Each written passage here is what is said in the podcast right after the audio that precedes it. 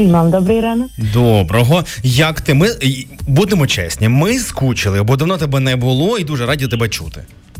Я скучила, звичайно. Хочеться сказати, а я так ходжу, комусь це все розповісти.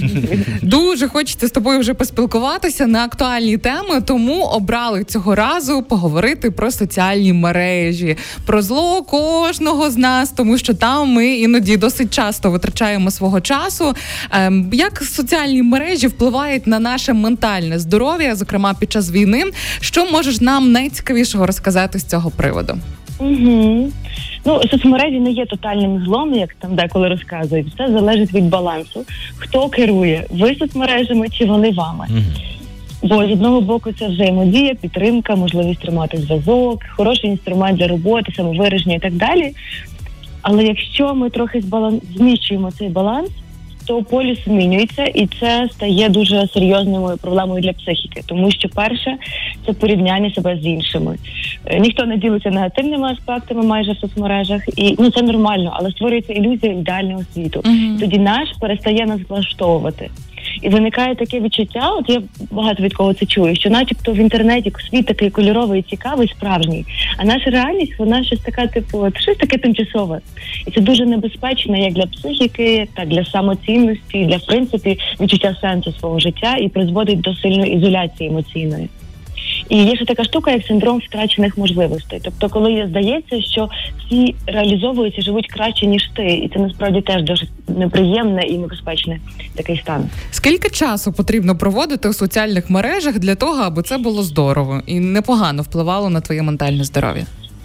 Мені здається, що в кожного свій час і йдеться не про кількість часу, а про значення соцмереж. Тобто, якщо, наприклад, для роботи ти використовуєш соцмережі, тобі це потрібно, це одна справа. Але якщо ти приходиш на тусовку з друзями і ти все одно сидиш в соцмережах, тоді це тривожний дзвіночок, коли ти не можеш без цього. Тобто йдеться про власні відчуття. От якщо ти можеш без цього, значить все ок, незалежно від мені здається, кількості годин фізично. А як зробити так? От у- уяви таку ситуацію? От людина відчуває, що це йде не на користь їй, але вона дійсно залежна. Який перший крок має зробити людина, щоб отямитися і повернутися до реальності?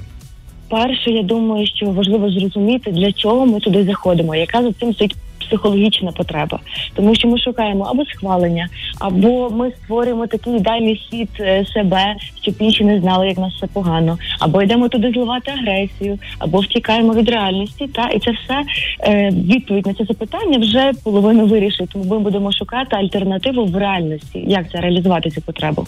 Важливо також робити собі якісь детокс дні. Та якісь конкретні завдання перед тим, як. Угу. Так, трішки Трішки. Погано тебе чути було, пропадав сигнал. Ага, зараз є. Так, Є, є. повтори, будь ласка, декілька Так. останніх речень. Та. Про детокс ні, я казала. Угу. Угу. Про те, щоб обмежувати час, про те, щоб ставити конкретні завдання перед тим, як зайти в соцмережу. Тобто я заходжу просто так, щоб щось зробити. Добре, а як бути з дітьми? Так, якщо доросла людина може собі дати контроль і трішки зробити цього детоксу, то чи правильно одразу забирати з рук е, дитини смартфон і казати ні, ні, все сьогодні дивишся мультики, чи більше читаєш? По-перше, попереджати про те, що, наприклад, відтепер в нас будуть обмеження, але найважливіше це створити таку реальність для дитини, щоб їй не хотілося бути в соцмережах чи в інтернеті, щоб їй було цікаво жити життя, а не втікати від того, що є.